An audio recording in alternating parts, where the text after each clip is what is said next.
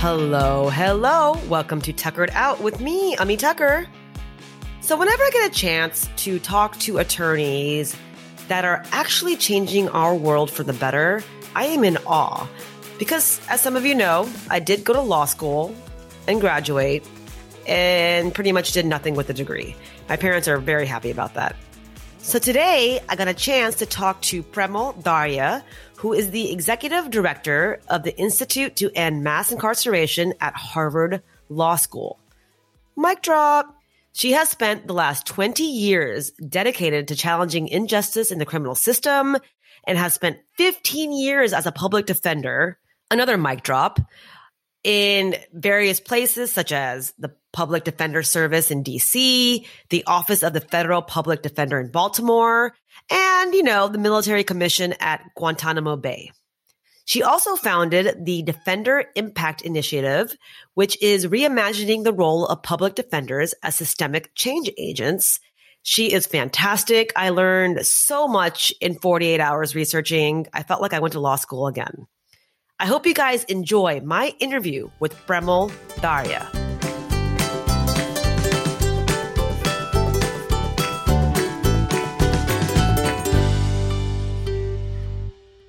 All, congrats. You are joining Harvard Law School as the inaugural ED of the Institute to End Mass Incarceration. Um, and I believe this is launching now. Yep. That's amazing. So throughout my re- my research the past 24 hours, reading all about it, I read that the mission is to end mass incarceration in the United States.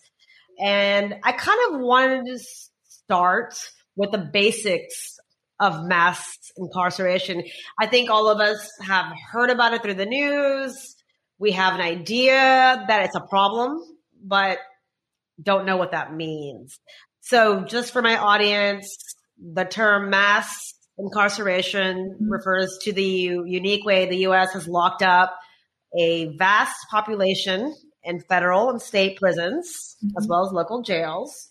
And over what the past 30, 40 years, the U.S. has put in place some crazy policies and practices that pretty much attempt to address crime through this harsh punishment rather than prevention or rehabilitation.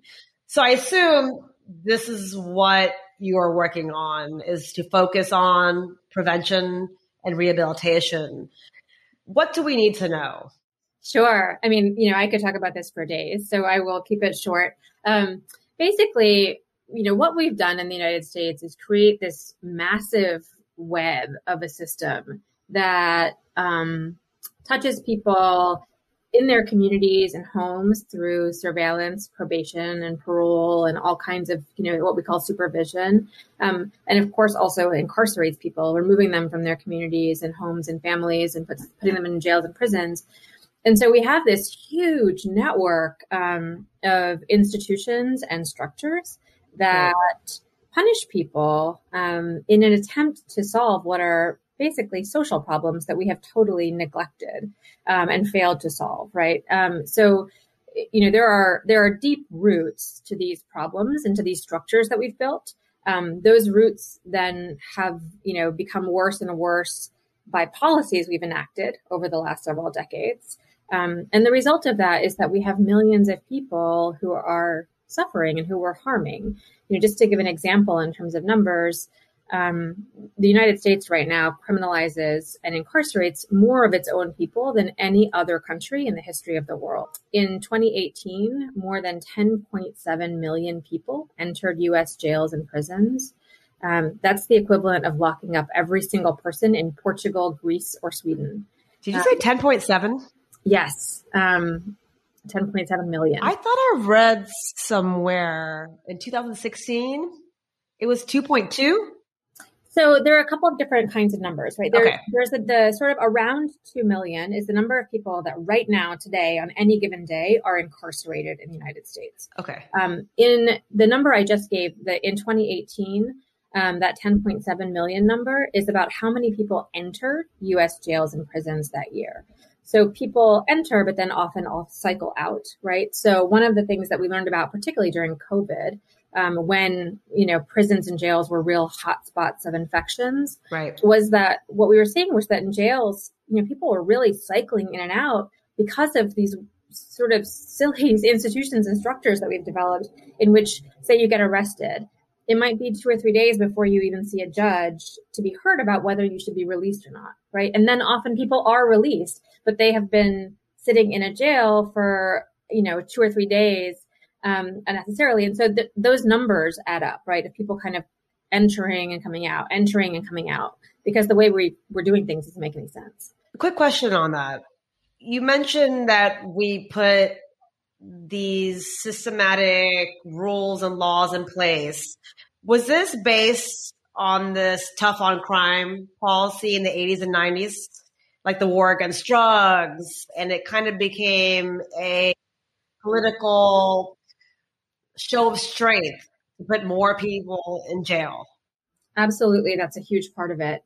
Okay. You know, I think historically we could go back, you know, we could go back much further and talk about the roots of our country and the legacy of slavery, you know, and all of those pieces are really important. The sort of history of racism and white supremacy, um, all of that stuff is is built into the system, the criminal legal system as it exists now. Right. Um, building on those kind of fundamentals. Uh, a lot of the policies of the last several decades, including the war on drugs, including kind of politicians you know, jockeying to see who could be the so-called toughest on crime, um, and including also media narratives and you know how people talk about um, harm in communities. You know how fear gets stoked um, as a you know, and it's part of that same political process. Um, it all kind of plays together, but a lot of that really, you know, the the establishment of mandatory minimums, the you know, all of these pieces kind of flowed together to really um, make the numbers skyrocket uh, in yeah. terms of how many people we've been incarcerating. And this is obviously a loaded question, and I'm sure it could be a whole podcast. But the prisoners are disproportionately Black and Latino, right? So the system is biased at every level. How did this start?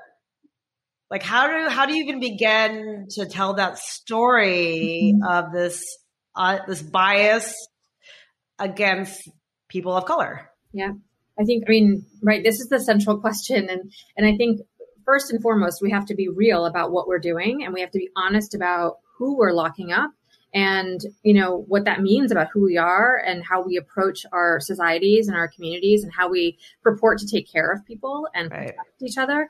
Um, so that's one piece. But i think that you know the question that it really begs is is why are we doing this? Because you know if you start to tackle that question of why we're doing it it it sort of also then addresses the other question. Um, because when you start to realize that we're doing this not because it's useful or effective or productive, right.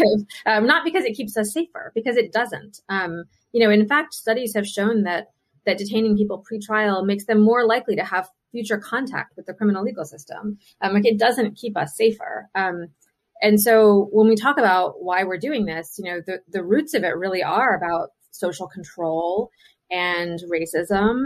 And, and when we start to acknowledge that those things are just built into every single thing that we're doing, uh, when we prosecute and incarcerate people, then it becomes much clearer why the impact is disproportionately on poor people of color. What's the percentage uh, of col- people of color that are incarcerated right now versus white people? Yeah, I think it's a great question, and I, you know, it sort of differs by demographic. Um, there's no question that that Black people in our country are absolutely disproportionately more impacted by the criminal legal system than other demographics. But then also when we talk about, say, Latino people, there's chronic underreporting of the impact of um, our system of mass incarceration on Latino populations. Part of that's about how we handle immigration and immigration detention, but part of it's not. And it's just about how we're talking about who's in our jails and prisons. There's also, particularly, you know, of interest potentially to your listeners, um, there's also some really interesting stuff that's been coming out that helps us understand other categories of people. So Asian Pacific um, Islanders, for example, the Api community, um, are often not recognized at all uh, specifically when we talk about demographic categories. So the boxes will say like black, you know, Hispanic or Latino, and then other. Right. So like we often don't even know. And, and you know, in parts of California, in, in parts of our country, there are huge numbers of Asian Pacific Americans who are incarcerated or, you know, impacted by the system. And and we're not even tracking that. We don't even know those numbers um, in some ways. So, you know, there's a lot to Why learn. is that? I, a great question. I, you know, I think, Okay. I think partly because no one has demanded these kinds of answers, right? Like we historically, our society has kind of gone along with like, oh, right, we have this system. It makes sense. It's what we do. And we need to start pushing back and demanding answers. And then you wrote an op-ed for Washington Post about the Biden administration and, and kind of what steps they need to take. Would you mind kind of summarizing what you said? President Biden campaigned on a desire to to you know change how we do things when it comes to mass incarceration and the criminal legal system. He campaigned on promises of criminal justice reform, and I think a really important opportunity to tackle some of that is through um, appointments and you know decisions about who we put into the roles. We have this, like I was saying, this big network, this web of Right. institutions and actors. We have judges, we have prosecutors, we have all these people who make decisions every day. Um, really important ones that determine how we do these things. And those people could be people that cared and that wanted to put an end to this. Um, and so I think Biden has a tremendous opportunity um, to, you know, appoint judges who have, for example, backgrounds as public defenders who have been thinking about these issues for a long time um, with a desire for change. Um, and similarly, there's a, an opportunity to appoint U.S. attorneys around the country who, you know, are are seeking to to reduce the harmful impact that prosecutors have had Right. And I think you were focusing on Maryland Mhm. in that article. That's right. I used to I used to practice as a public defender, as a, an assistant federal public defender in Maryland. Yeah, you have. I looked at your your career. I was like, you have done some really interesting stuff. Okay, but first, I would like to know more about the Institute uh, to End Mass Incarceration. How did that come together? Like, who's part of it? Is it like a think tank? Yeah, I hope it's different than anything that currently exists. So It sounds like Yeah. it. I'm really excited about it. You know, as you mentioned earlier, we're just kind of in our launch phase right now. Um, our website just went live last week, so we're pretty excited about um, what's to come. Um, uh, so it started, you know, through frankly a series of informal conversations with a former colleague of mine who was a former pub- public defender in Washington D.C. alongside me, um, Professor Andrew Crespo, who now teaches at Harvard Law School Okay. um, and and I and he and I had sort of a you know we've been friends for a long time and had a number of conversations about these issues and kind of how we thought that real change might happen and and what role we might be able to play in that. And I had started a nonprofit a couple of years ago um, called Defender Impact Initiative that was very much grounded in my own career experience and really interested in thinking about the role that public defenders could play in making systemic change. So public defenders kind of, you know, they represent individual people um, in the system. And I really wanted to think about how to tap into that expertise and tap into that kind of insight and um, bridge the sort of silos that exist between a lot of the other actors, you know, advocates, policymakers, uh, organizers in the movement, and public defenders. And so Right. the organization that I, you know, started was doing that kind of work.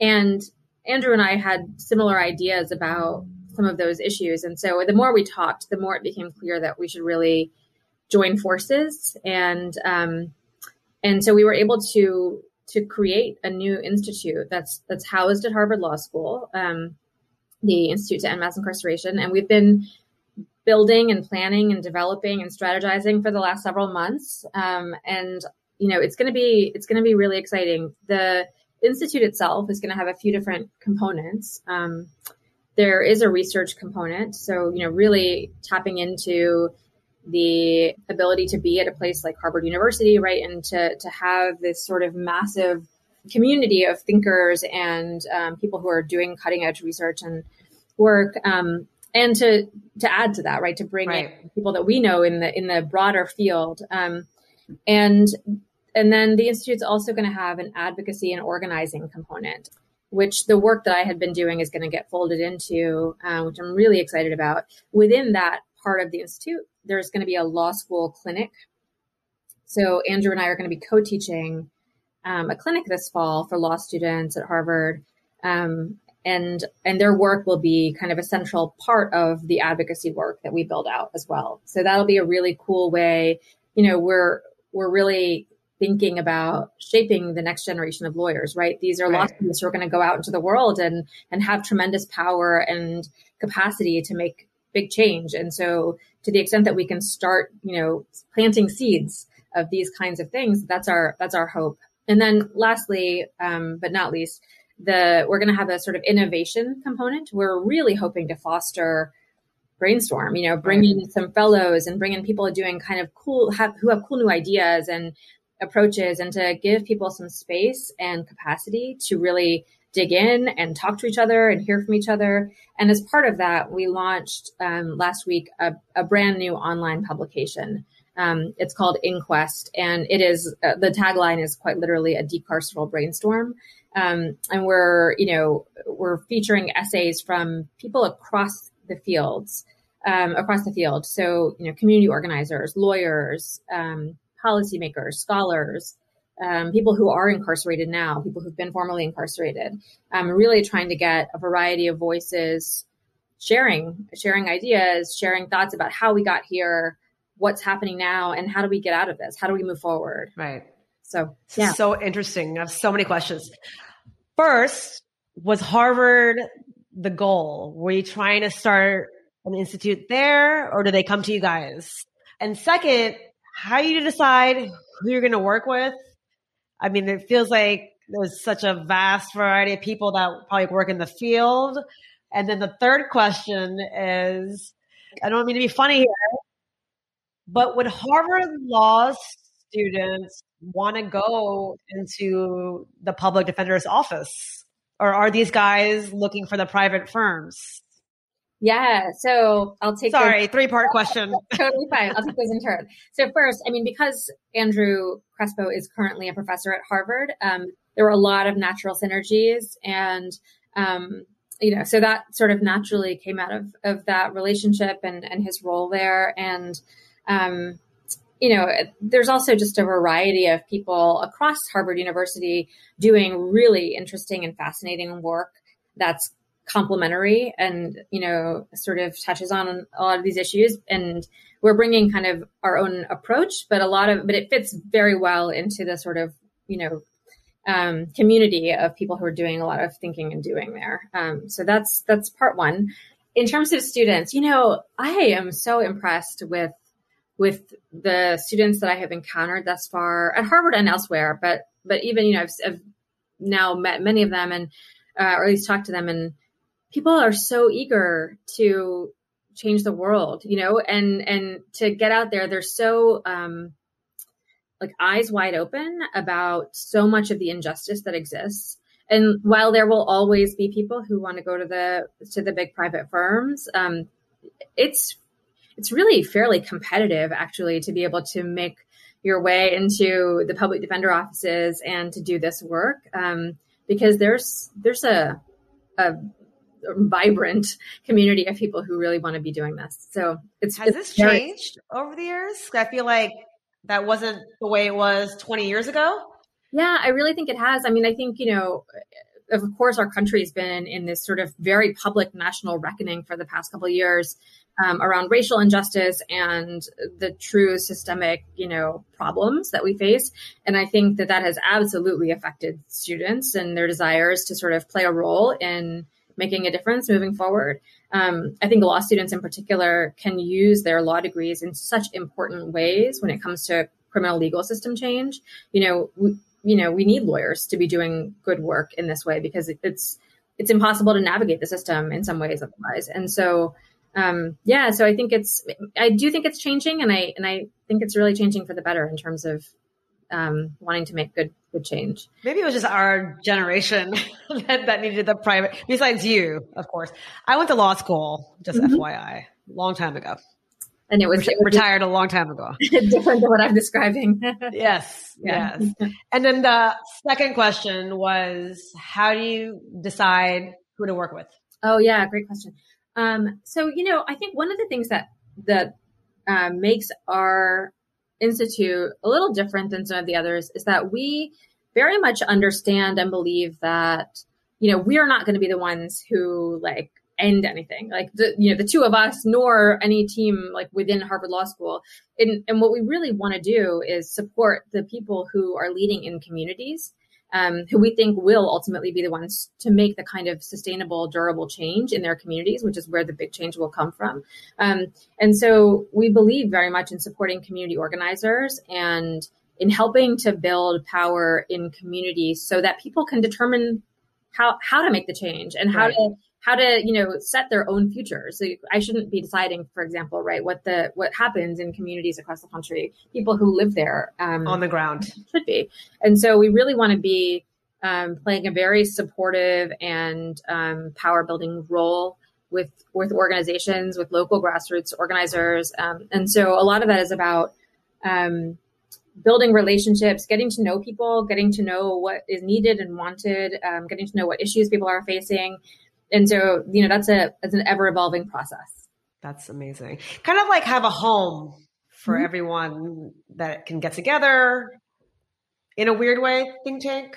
Totally. Well, yeah, we really. I mean, we do hope to be um, like very much a space that fosters conversation right. and you know growth and sharing um, and all of that. And and we also have this educational component because of we're in a university. And so you know i think that there's a way in which we can be supportive and help to replicate good ideas and that sort of thing you know um, help to amplify good ideas and good work and and, and support them.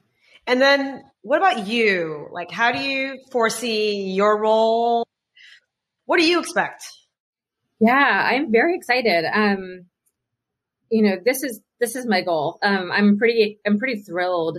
This, for me, this is the, this is, you know, a culmination of years of doing work in different parts of and around this system as a public defender, as a civil rights litigator, you know, as someone who was sort of thinking about research and advocacy outside of the courtroom, um, and bringing all of that together under one roof um, is just a tremendous opportunity. So I'm so excited about it and um, I, you know, I anticipate that it will just keep growing and um, get, you know, strengthening and um, building partnerships and relationships, and and I'm really excited to see that happen. Well, it seems like you've been working towards this for what 20 years or so.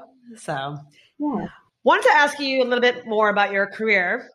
You know, public defender offices have reputations, and again, I think it's changing, but to be underfunded, the idea is that public defenders don't have time to prepare cases. They're not real lawyers. The sides seem very unbalanced. Sorry. So one, has that changed?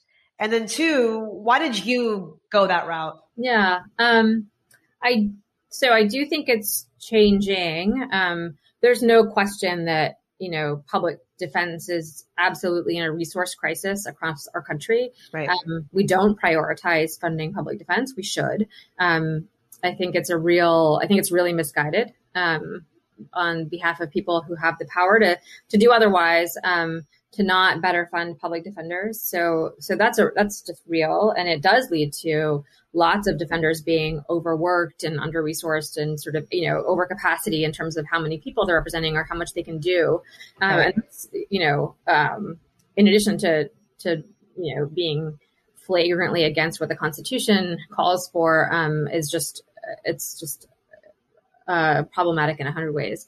Um, so there's that that said, you know, I, you know, I was a public defender for almost 15 years in a few different places, and it's it's like it's the best job. I mean, it's just an incredible role to be able to play, standing beside um, a person who is probably in the worst situation of their lives, right, and helping to navigate through this horrible system that just punishes relentlessly and that doesn't care about people and helping people to find the best possible way out of it, even if it's not ideal or perfect, but but playing that advocate role um, is just is just an incredible privilege and I mean, I, I could not have ever asked for a better job. Um, That's amazing. Good for you. Oh, thanks. Has there been a particular case that has stuck with you throughout the years? Oh, so many of them. I mean, I've represented you know hundreds and hundreds and hundreds right. of people at this yeah. point, um,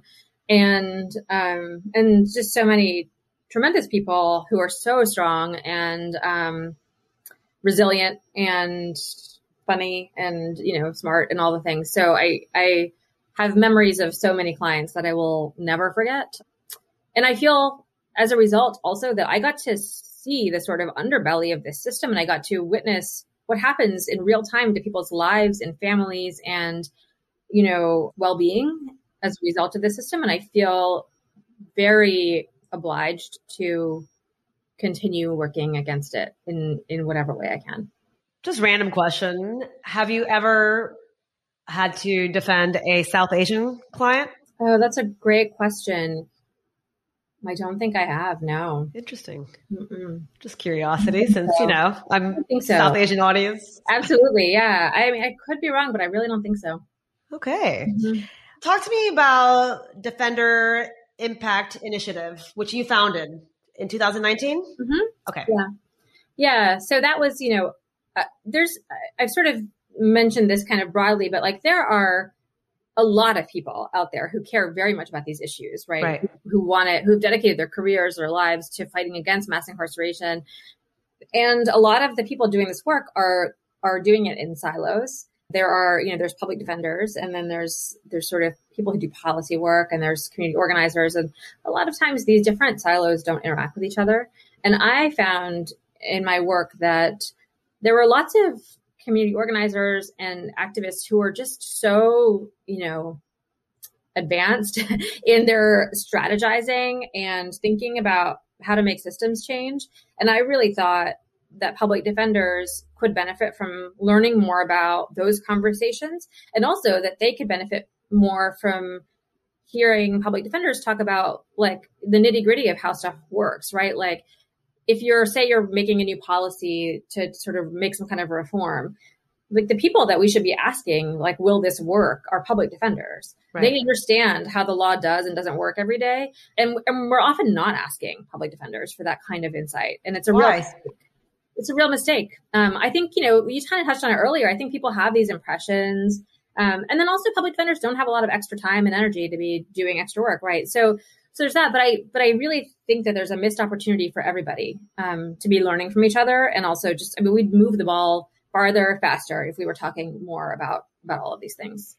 Are public defenders getting paid better nowadays? Because the reputation obviously is that financially they they just don't get what they deserve.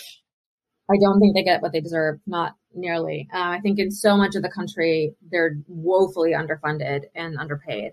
Yeah. You know, I was very lucky and worked in offices that were well resourced and didn't have that issue. Uh, but that's not true for most public defenders in the country. Because you were in the DC mm-hmm. office, mm-hmm. Baltimore as well, and then in Guantanamo Bay, Cuba. Yeah. So that's how was how was Cuba? How was that experience? You know, as depressing as you might imagine, um, the I was I was essentially defense counsel on a couple of teams representing people who are charged in the military commission. Wow. Um, so yeah, it's um so are you still working with Defender Impact Initiative? Okay. So that work essentially got brought into and folded into the work of the Institute. So I am like all of the strategies and ideas that were fueling that work. We're just gonna we're just gonna do oh, them. Nice. Mm-hmm. It's great. Yeah. And so do you think I, I think you kind of touched on it, but you think nowadays and maybe previously as well, public defenders must be part of this change. They have to be involved in it. And and you you mentioned that most public defenders actually really care. Okay. Yeah. I think I think they really do, and I think um, there's so much potential there to tap into people who care that much um, to to make change. And I absolutely believe the public defenders have to be part of the change. Um, you know, I think I think we can you know, at the Institute, we're going to be doing, you know, a variety of efforts that are focused on public defenders and thinking about how public defenders can can be more of the change. Um, yeah. That I, I, I think there's a fairly unlimited potential there. It's pretty exciting. And I don't know if there's an easy way for you to answer this or sum it up, but what are the first steps to end mass incarceration? What do we need to start doing? Yeah.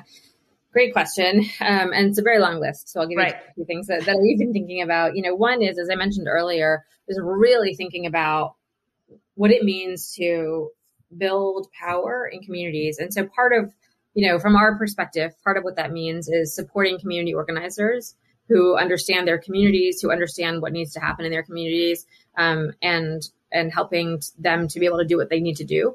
Um, part of it is thinking about democracy. Um, and how we preclude people from participating meaningfully in in all parts, you know, of, of society, but also really in particular in the criminal legal system. This is meant to be a system, you know, purportedly that's that's for all of us and that protects us and keeps us.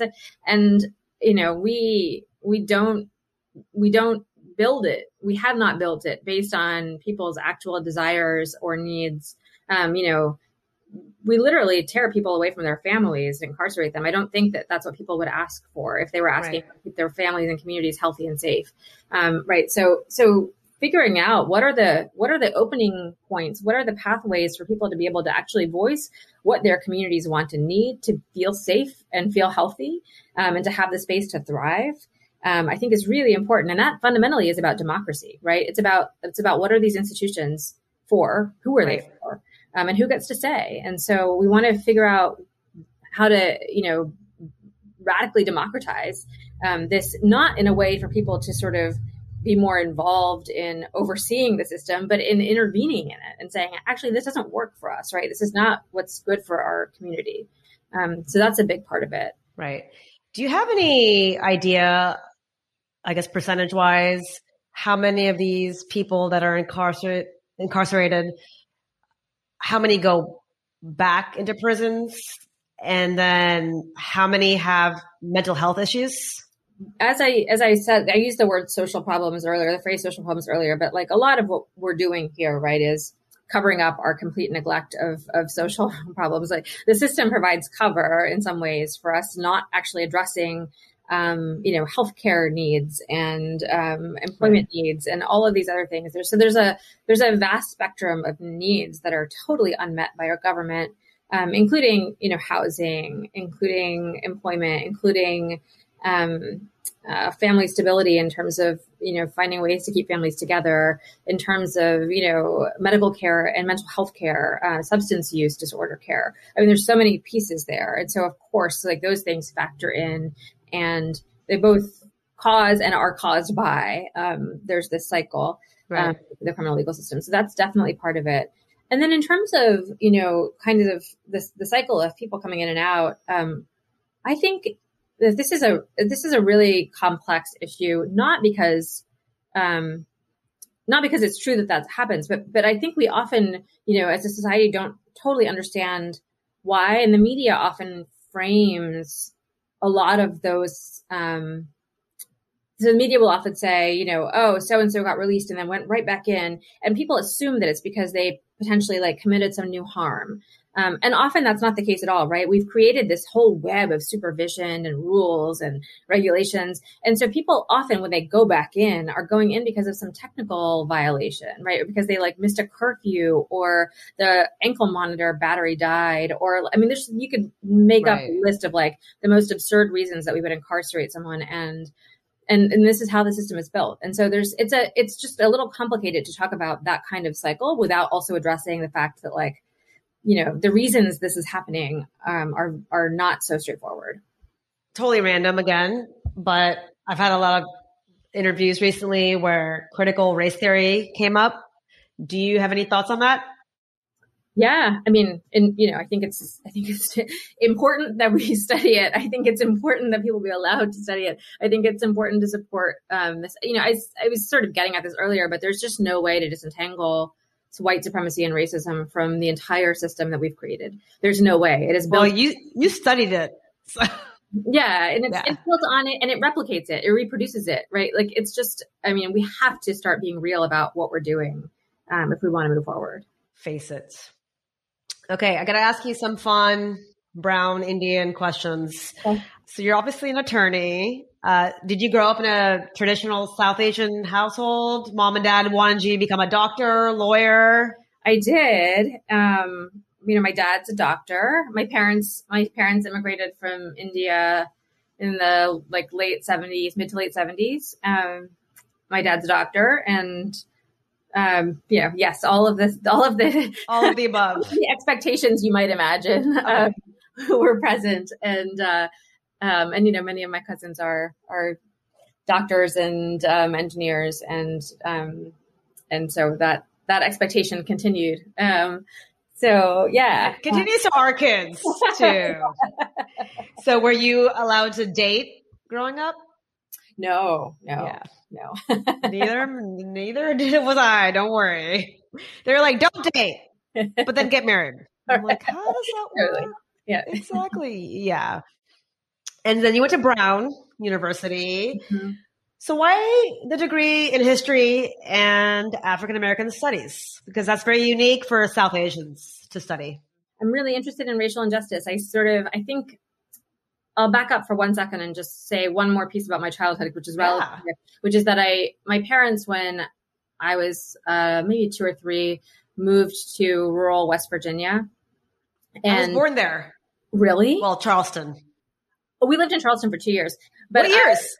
Um, gosh, it was it was like eighth grade, eighth grade, and ninth grade for me. Oh, so I, I 1980. Okay. Yeah. um, but I grew up in Mingo County, okay. Uh, which is about two hours south um, west of Charleston. Um, and yeah, so it's a it's coal country, and there weren't that many South Asians around. Um, you know that we had our little there's a small community, um, and we and we became very close. Um, like how many? Oh, maybe like four or five families. Yeah. Like that. Yeah. Um, and you know, we were like family with each other. Um, right. but you know, a lot of what that experience did for me was really formative in that, like, you know, it was a, it was a pretty, you know, low income town.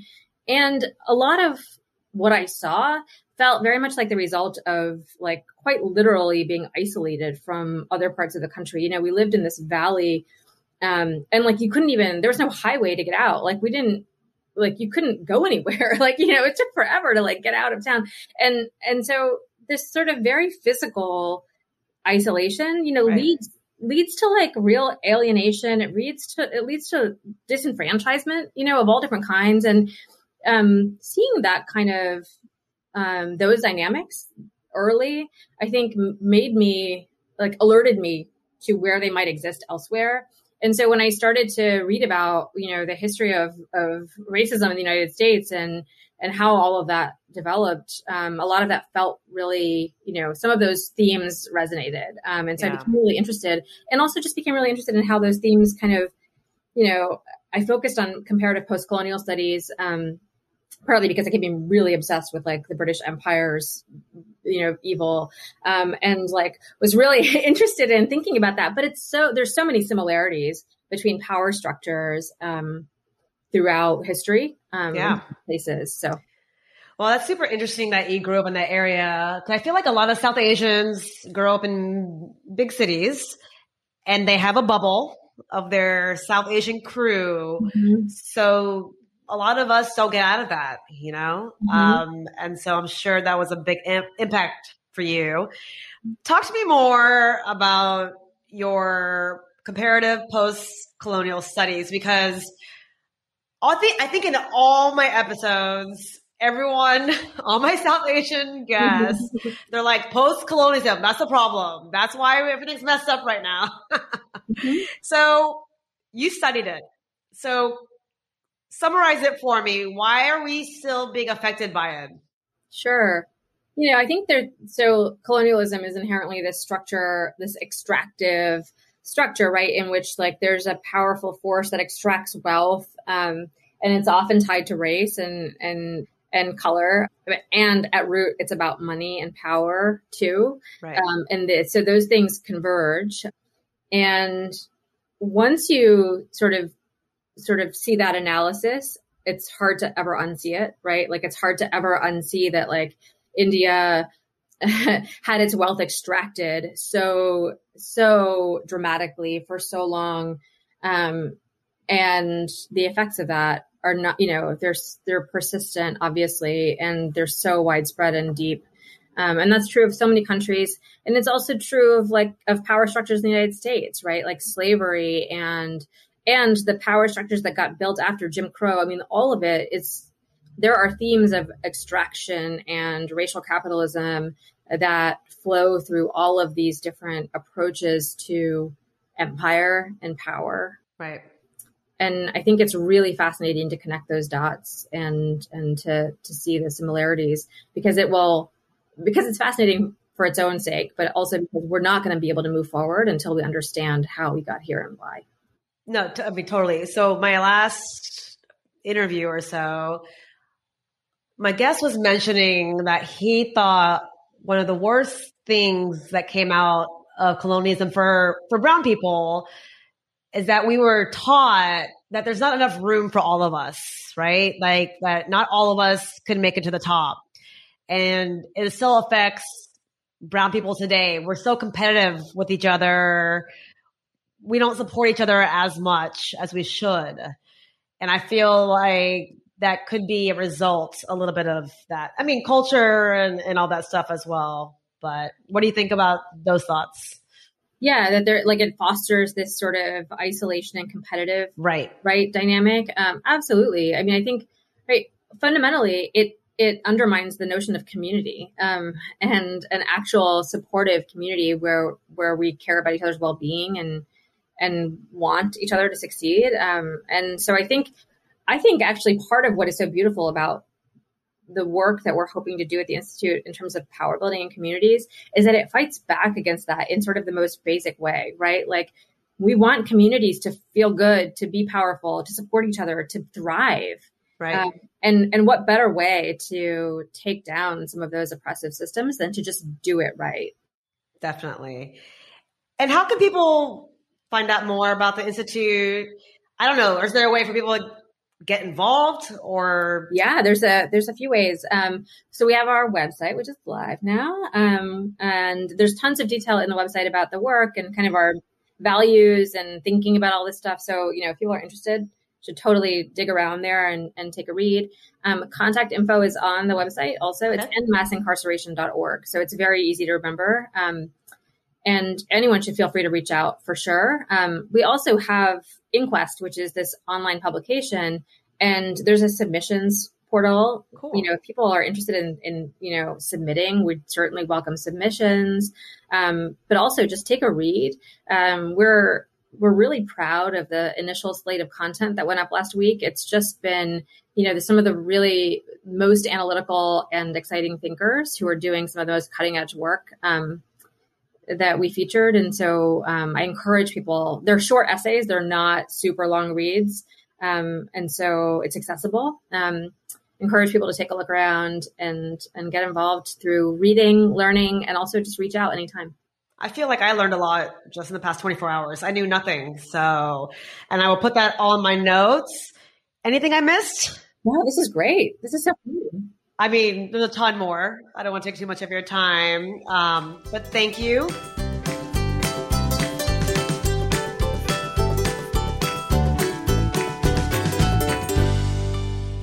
Man, I feel like I need a part two to that interview.